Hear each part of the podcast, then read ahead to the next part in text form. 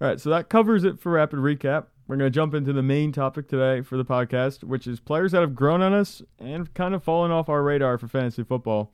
I uh, know for us that one of your guys that has kind of grown on you is Michael Pittman. Yeah, man. Um, as I've looked more into Michael Pittman as a player and his situation, I, I realized he needed to be higher in my rankings. Uh, and one of those, one and of the was reasons reflected. for that, it was reflected in my latest rankings. Yeah, for sure. Uh, Yes. But and one of those main reasons was Matt is Matt Ryan's uh, accuracy, especially comparing him to Carson Wentz. Um, so so so not only is Michael Pittman like the coaches, beat reporters raving about his accuracy, um, you know I'll give you some numbers right. And Frank Reich, you know, is calling like the way he, he describes Matt Ryan. He called Matt Ryan's accuracy insane. That's that's the word that he used. Yeah. Um, and if you look at the numbers provided by Sports Info Solution in terms of on target throws, right? So this is regardless of whether they were caught, right? Matt Ryan was ninth in the NFL last year uh, in that stat. Carson Wentz was 26th in the NFL in on target throws, right? They also provided a, a, something called a bad throw metric, right? Where the quarterback was just like wildly inaccurate on a throw that could have been a play, right? So Matt Ryan Mm-hmm. was fifth best there in terms of not having as many bad throws, and Wentz was 26th. Okay, so Wentz was consistently bad last year in terms of accuracy. And, and if you look at what PFF provided, uh, Matt Ryan's adjusted completion percentage uh, on deep throws was actually second among all quarterbacks who threw at least 40 passes past 20 yards.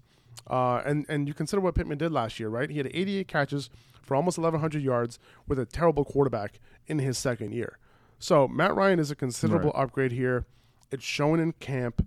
Uh, Pittman is going into his third year, and, and I can see another considerable step forward this year.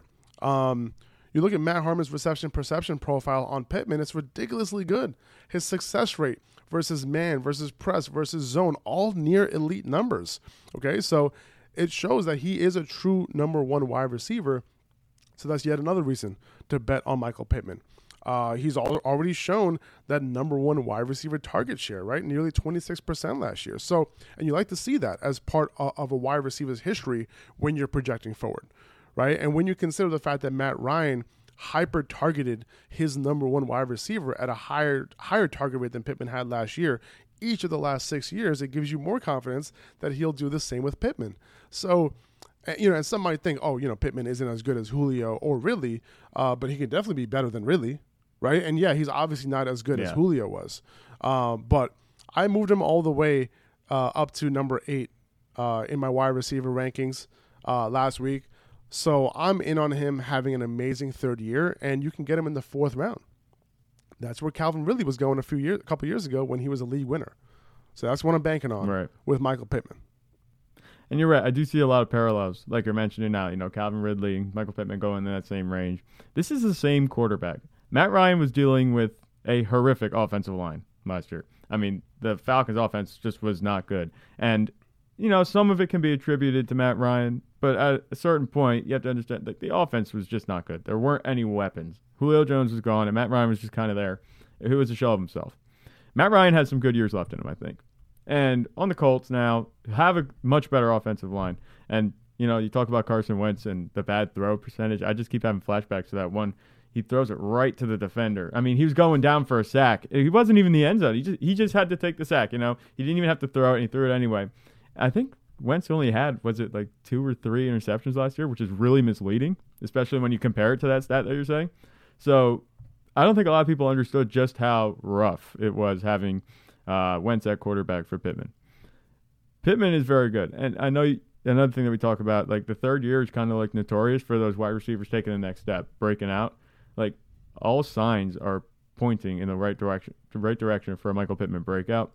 Matt Ryan's veteran savvy, I think, will help balance the Colts offense. Not that Jonathan Taylor needs to have the ball taken out of his hands, but I think it's really just going to open up the offense and make Michael Pittman a legit threat. He's a deep threat. You know, he can run after the catch, all that kind of thing. You just talked about all his advanced metrics pointing in the right direction.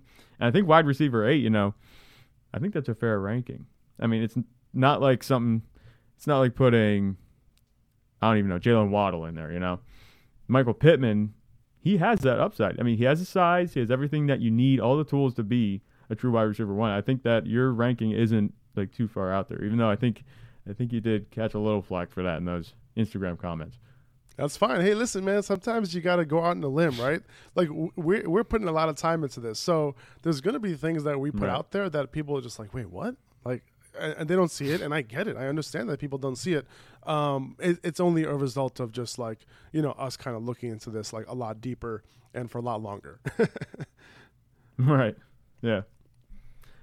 Another guy that we're kind of looking at that's been growing on us a little bit is Michael Thomas from the Saints. Uh, it's been a long time coming, but Michael Thomas is back to football action at Saints camp, and reports have all been really quite encouraging for the season. It's true, we're three years removed from his historic 2019 season where he set the single season record for receptions in a season. And there's quality competition around him. They drafted Chris Olave in the first round there's kind of a question mark at quarterback. I mean, Jameis Winston, you know, he he looked much better last year when he was on the field than he did in previous years where he went 30 for 30. But he has he went down with some sort of injury. I forget what it was. Was it an ankle? They called it a rolled ankle. yeah, they called it they called it a roll ankle, so it doesn't seem too serious. Right. So not too serious, but something to monitor because Michael Thomas for me is kind of contingent on him having Jameis Winston at quarterback. I think Jameis Winston's a fine quarterback. The thing that makes Michael Thomas so intriguing is that his price tag is so low. And he's still going behind guys like Darnell Mooney and Amon-Ra St. Brown as wide, re- wide receiver 30 ADP. And that's kind of surprising to me considering the reports out of camp have been all very good. And he's actually kind of been like the star since he's been back on the field and playing anything close to a return to his 2019 form, I think we'll have fantasy managers jumping for joy if they get him in like the sixth round. But um, he's definitely I, I've warmed up to taking him. I mean, last year I got burnt. I took him thinking he would be a playoff buff for me. You know, he'd come back week 9, 10, and then boost me to the playoffs. I, was sorely mistaken on that one.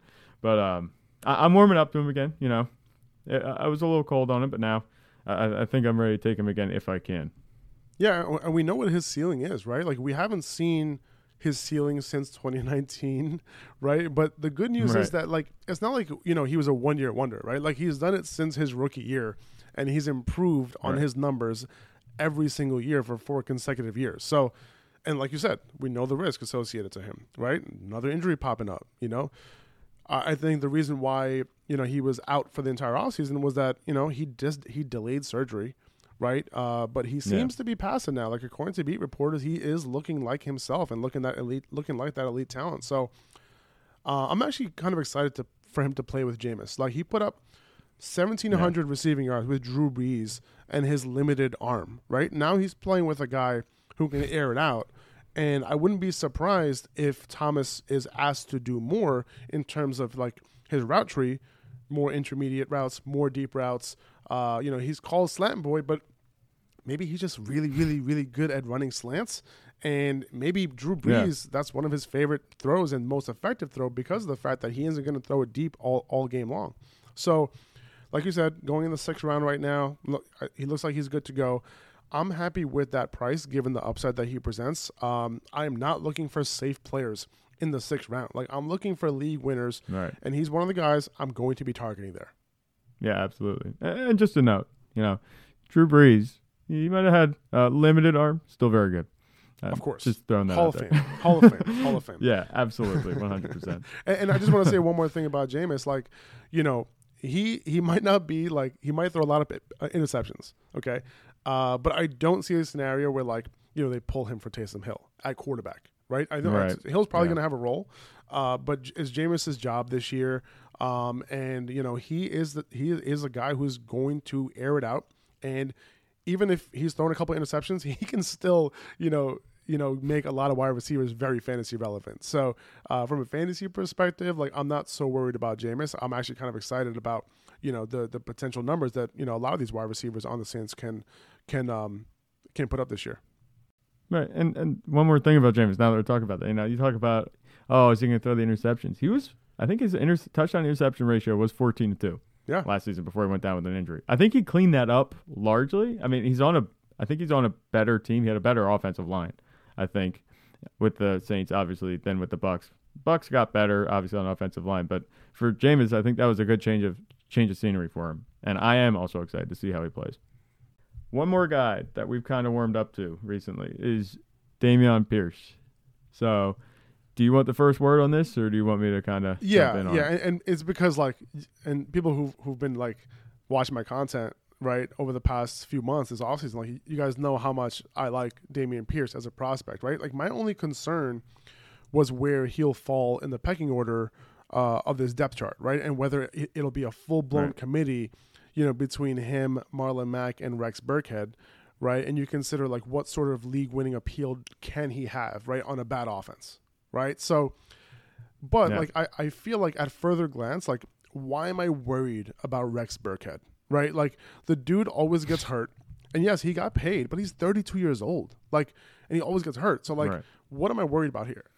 okay, like he can be the favorite, you know, week one to handle passing downs, right? But Pierce is extremely capable in that department, and he's a good pa- pass blocker. So I feel like the presence of Rex Burkhead shouldn't really be a huge factor in whether I project Dameon Pierce to potentially handle a bunch of pass catching duties. Okay. Um, and, and part of the reason why I was excited about Pierce coming into the league is because he did have that, he does have that three down skill set. Um, you know, all he has to do is beat out Marlon Mack, right? And, and while it's not guaranteed, reports out of training camp are that he's looking like the best running back in that backfield. I'm not surprised. Um, and, and just as a reminder, if you haven't seen our rookie draft kit, okay, he was second among all 182 FBS running backs who had 100 or more carries last year in missed tackles force per attempt. And that's one of the big metrics that we look at when translating the game for a running back into the NFL. Um, and he was only behind Bijan Robinson, right, who likely will be the dynasty rookie 101 next year, right? Um, Right. So you know, Pierce was he was efficient after contact. He was efficient in the pass game uh, in terms of yards per route run. Uh, he's someone who can do it all, and I think if you're looking for a back who can contribute early in the season, he would be the one that I take a shot on when you reach that tier between him, Isaiah Spiller, and Rachaad White, right? Because like they're kind of going all back to back. You kind of have to make that choice between one of them, right? Um, if I had to bet on who has the most upside out of those three, it would probably be Rachaad White. Uh, but it would it would likely take a Leonard Fournette injury for that to come to fruition, right? Um, but it's very possible that you're getting a guy uh, in Dameon Pierce who can be involved in both the run and the pass game, uh, which is key when you're talking about an offense who might not be like great in 2022. They might be okay, they might be decent, they might be a little bit underrated, but you know, as long Right. as he's on the field running routes, like even while they're losing, that's what you want for fantasy. Yeah, absolutely. And like I said, you know, Pierce is the guy that you pegged early on out of the RB class. I remember specifically writing. You said that he could work his way up to a three down role, possibly the fastest. Lo and behold, here we are, listening to reports that Pierce could be in line for Texans lead role in the backfield. So a little pat on the back for you there. Good call. For me, the Texans offense is really intriguing for one reason. That's Davis Mills. And the reports have all been positive out about the second year quarterback out of camp if he can be the oil the offensive engine in Houston, you know, there's no reason to think we can't have one or two quality fantasy contributors from the Texans this year, including Dameon Pierce. I think this Texans offense is going to be much better than most people are anticipating. And that's not to say that we're looking at a unit that's going to finish, you know, in the top half of the league. But top 24 offense, I think, is in within is within reach, and that should be plenty for a guy like Pierce to return on his ADP. They just have to score a few more touchdowns than they did last year, I think, for Dameon Pierce to really you know, make waves. And I think they're absolutely capable of doing that. Brandin Cooks is there, and Nico Collins have a good, camp. Like the Texans' offense, I I've said this multiple times. It's not going to be as bad as some people think. And Dameon Pierce, especially if he takes like you know takes the reins a little bit, and he could be you know the engine of the offense too. Like he he could take this offense from where it was last year and make it something. I I love Dameon Pierce. I actually just drafted him. Like I drafted up a lot of his shares a few mocks and in my own draft. So I, I'm in on Dameon Pierce. Awesome. Awesome. All right. Let's talk about a few guys who we were higher on early on in the offseason, but we're kind of cooling off on just a little bit, you know, as we kind of get closer to the season. Um, the first guy that I want to hit on is Aaron Jones. And you guys might be surprised with this one, right? And, you know, I looked into this some more. And a lot of people might be thinking, like, dude, like, you're changing your opinions. Like, this doesn't help. But listen, as the offseason goes on, we're looking into things more, right? Like, we got to be able to change our opinions on guys with more information that we consume, right? I think this is something that Right. everybody should try to do, right? You know, you know, you can't like with more data, right? Like you kind of want to be able to uh, shift your opinions if you have to. Okay. The main thing Right. I was thinking was this around Aaron Jones. He never had an 80 catch season, okay, in his career. Am I really going to project him, you know, for him to have one this year, right? And I know Davante Adams is gone. Right. His usage in the pass game is going to go up, but is it going to go up by 60%? Right? His career highs in receptions have been right around 50, and that's great. Um, and he's done that three years in a row. Um, but when you look at where he's being drafted right now, mid second round, okay, give me Saquon over him, right? I think I'd rather have Leonard Fournette over him too. You know, these guys are going to be involved in the pass game as well, especially Saquon, obviously. Both will have the goal line roles locked in, uh, and that matters more for Fournette, you know, since he doesn't have that 100 cat ceiling, but is on a great offense with plenty of touchdown opportunity. Um, and then you have to consider AJ Dillon, right? And you know, I think I was being a little low on AJ Dillon early on the season. He's a good back, and it's possible we see him take most of the goal line carries there. He did catch 34 balls last year. You know, he had a similar amount of carries as Aaron Jones did, and he might even get more work this year, right? If the Packers are going to be more run heavy, you know, given the fact that they have a good defense and they lost Davante Adams and they were already relatively run heavy before they lost Davante Adams, right? This can easily happen. Um, and the work between Right. these two picks, you know, might be more split than we think, and maybe the ADP isn't really reflecting that right now. Um, so last year, right, Aaron Jones had 19 total touches inside the 10 yard line. Dillon had 26. Dillon also had more carries inside the five yard line as well. So you know he's getting rave reviews out of camp. Okay, particularly you know coaches and players, including Aaron Rodgers. Aaron Rodgers talking up his drastic improvements overall, and Rodgers specifically called out his pass catching ability. right, so like Right. I, I think I'm going to fade Aaron Jones at his price, you know, after initially comparing him to D'Andre Swift in terms of like, who do I want? And I think looking back, I think that was a bad comparison. I think Swift has a way higher ceiling and floor than Jones does this year. And I, I have them in completely different tiers right now. Um, and, and I think I might be moving. I'm not, I'm not, I don't remember exactly where I have Aaron Jones in my rankings, but I know that I think I have him under Saquon and under Fournette right now, if I'm not mistaken. Um, just where he's going, the, the opportunity cost is too high. Uh, so I think I'd rather wait and potentially just grab AJ Dillon a little bit later. So what do you think is an appropriate, you know, spot to take him? So I think I mean, I know you don't like the mid second round. I think if he falls to the third, um, I'm happy with that. You know, I just think that mid second is a little bit too high for me. But if he drops to the third round, even early third, I think I'm happy with it. As long as Saquon's off the board, Fournette's off the board, um, a couple of the receivers are off the board. But for the most part, I like him there. Third round, I'm happy with. I think his upside, his ceiling, like on a per game basis, ceiling can be pretty high. Right. Uh, also, another thing, if you look into the games where Aaron Jones was without Davante Adams, he averaged a ton of fantasy points, close to 25 fantasy points per game, averaged a bunch of targets per game. Now, however, if you look at it from a game by game basis, it actually wasn't as amazing as it looks on paper uh, because there were games where Aaron Jones was playing, he only saw a couple targets right? Um, and Right. Allen Lazard, one of those games went off. Um, so it was a little bit up and down, but the average looked really good. Um, so just keep that in mind uh, in terms of like whether Aaron Jones is going to give that type of production to you every single game, and then now he has to compete a little bit with AJ Dillon. Okay, so like uh, when I, you know, I didn't look into those game logs, you know, uh, on an individual basis, but once I did, I was like, mm, this isn't as amazing as the averages made it look. So just wanted to throw that Right. out there. um, to kind of play devil's advocate on that stat because I actually had that down. I, I like Aaron Jones a little bit more. I mean, not not that um, I like him a ton, but I, I don't think it's fair to kind of shove him down in the third round. This isn't an Ezekiel Elliott and Tony Pollard situation. Aaron Jones should be just as dynamic as last year. He hasn't really lost a step, I don't think. And going off what you said about the splits with and without Davante Adams, uh, I think it was over eight games, and he actually averaged more than eight PPR points per game more without Adams on the field. So let's be conservative and assume that that holds up. Let's say he averages four or five more points per game instead of eight, like he had. That still puts him. I mean, he averaged 15 points a game last season with AJ Dillon on the field. That still puts him at 20 points per game. And I'm not saying that's how it's going to work, but you know, like, I think the upside is still there. I don't think they're just going to drop Aaron Jones, be like, oh, here's AJ Dillon. It's not like you know, they don't want to have Aaron Jones on the field anymore. I, I think personally, I he might have moved down a little bit just because his hype surrounding AJ Dillon, but I don't think it's as drastic as you're making out to be. And I don't have a problem with you saying that, but I think uh, I'm still okay with taking AJ AJ Dillon in the second round, and that's because Aaron Jones, you mean? And you compare him to Saquon. You you you compare him to Saquon and Leonard Fournette. Leonard Fournette, we'll see how he does. I mean, I think he'll be okay. Saquon's the one I'm thinking that Aaron Jones could easily beat out, just because the Giants' offense is pretty pretty bad.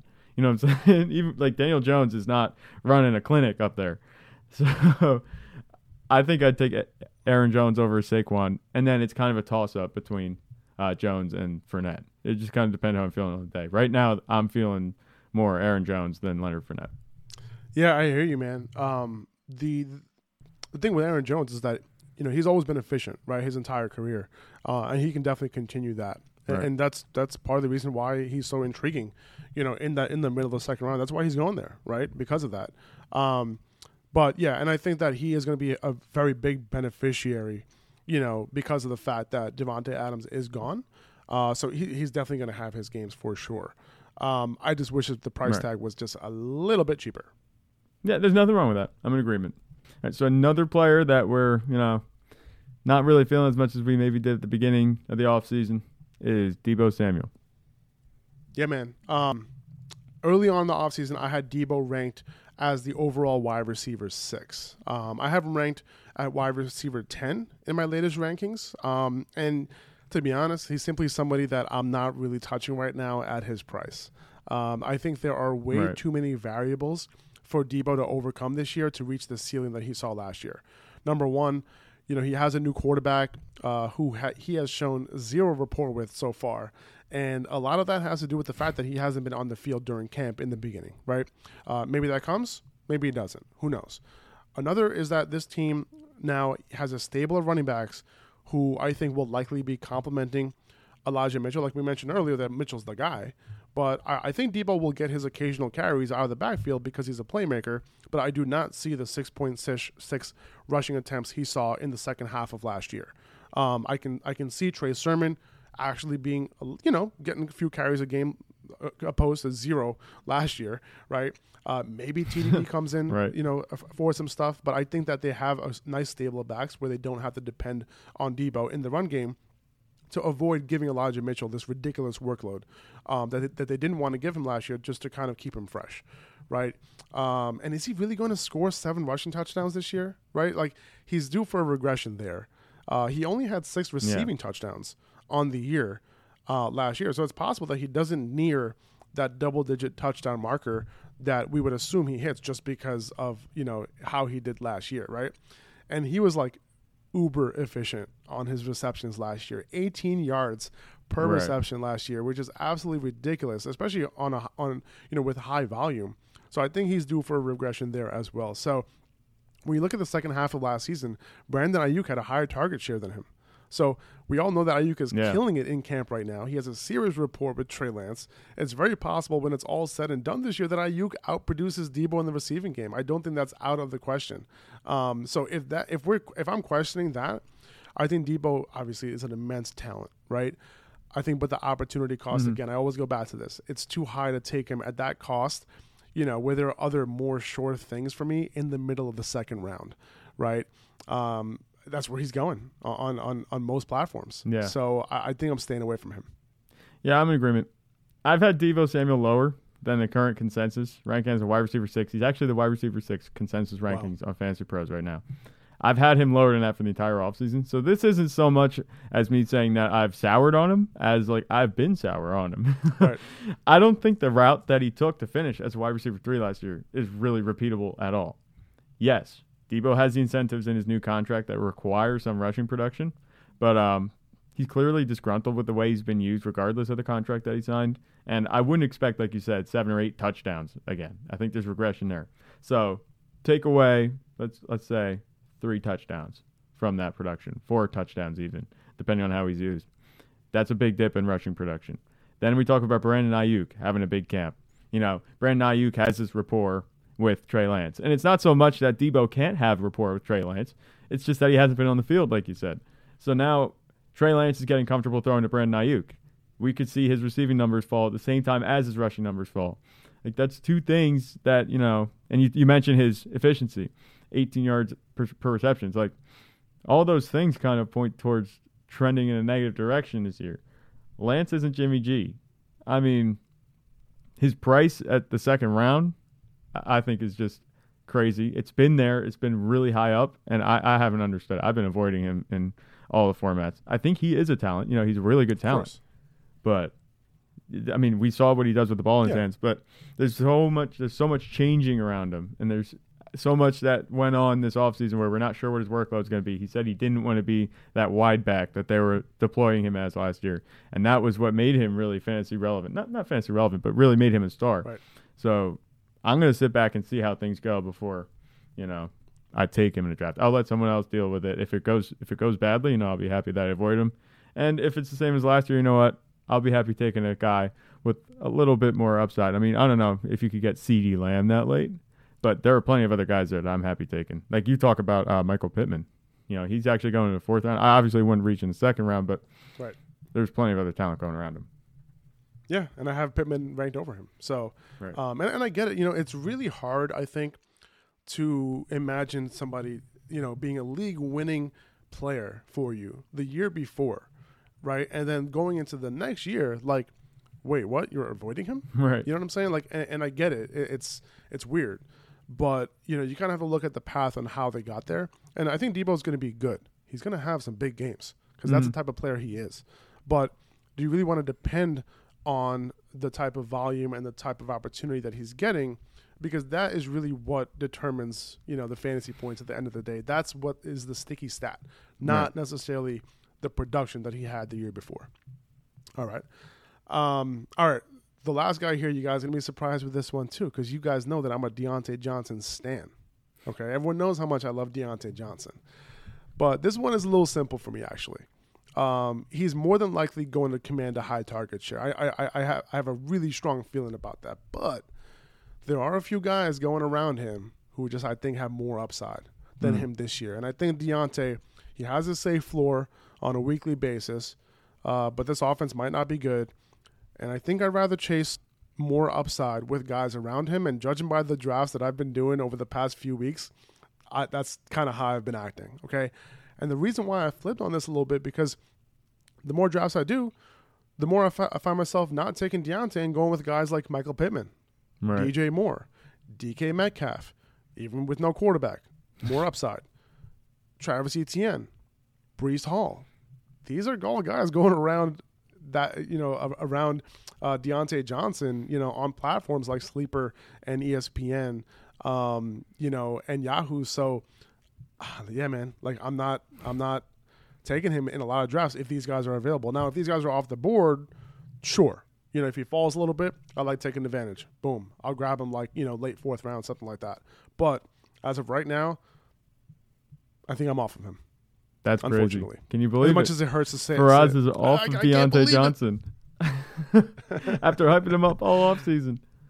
I know, I know, I know. And his price, man, like just and and you know me, right? I'm a guy who who I'm a, I'm a guy who aims for upside, right? Right. Like I don't think you've heard me once say this entire offseason like, yeah, you know, I really like him because he has a safe floor, Right. right? Like I've never said that.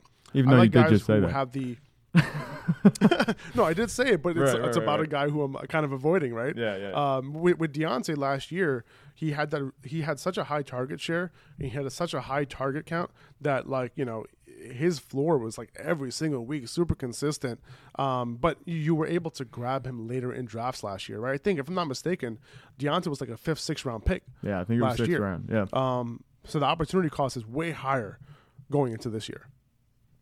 Yep. And you know I've been fading Diontae Johnson all off season, and I've been you know you've been singing the praises, and I, I've just been crapping all over him. But um, I'll continue to do so, largely in part because of the turnover and uncertainty at QB, but also because you know we heard about George Pickens impressing at camp, so this could be yet another wide receiver to add to the mix.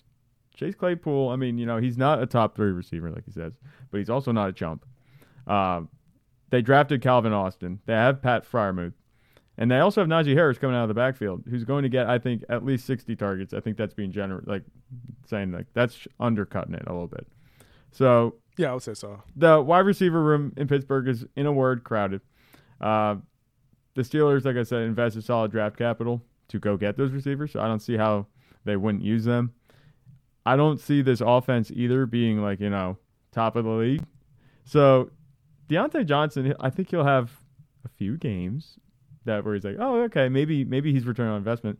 But you talk about DJ Moore, you talk about DK Metcalf, you talk about all these other guys going around him, Travis Etienne, Breece Hall, and I think even like Cam Akers, even though we know we talked about a report where Darrell Henderson might be getting more work, that's just a whole other thing. But there's so much talent going around him that I'm fading him, which is no surprise, and I'd fade him even for other guys that are even going later than that. Like I actually, and this might be a bold take, I actually like Elijah Moore more than Diontae Johnson right now. I think that Elijah Moore has higher upside than Diontae Johnson. That, that's a fair that's fair analysis, I think. Yeah, yeah, I would say so. But Michael Thomas, right? Yeah, both of those Michael guys Thomas. going in the sixth round. Uh, you know, Elijah Moore might fall to the seventh. You know, depending on who you're drafting with. Um, Mm. A lot of guys just don't want Jets players. I get it, but you know, Elijah Moore has more potential down the field. Uh, you know, so it, it's yeah, I, I see it. I see it. So makes me sad, but you know, it is what it is. Diontae Johnson. I'll probably see you next year. It'll still be in Pittsburgh, so maybe Kenny Pickett will be playing then. Yeah, maybe, maybe we'll see. We'll see. All right, that'll do it, guys. Uh, a little bit of a longer episode this week, but I feel like we covered a lot in this episode. So I hope this so. helped. Uh, hope you guys made it through. If you're still here, I appreciate you guys. Thank you so much for supporting the podcast. Uh, if you can rate and review the podcast, that would mean the world to us. If you can share it with somebody, I know you don't want to share it with your league mates, but if you share it with somebody else who's not in your league, that would mean the world to us, uh, and we greatly appreciate that. Thank you so much, guys. Uh, for Zach, for, for for me, for Raz, uh, we're out of here. We'll talk to you guys soon. See ya. Don't forget to subscribe.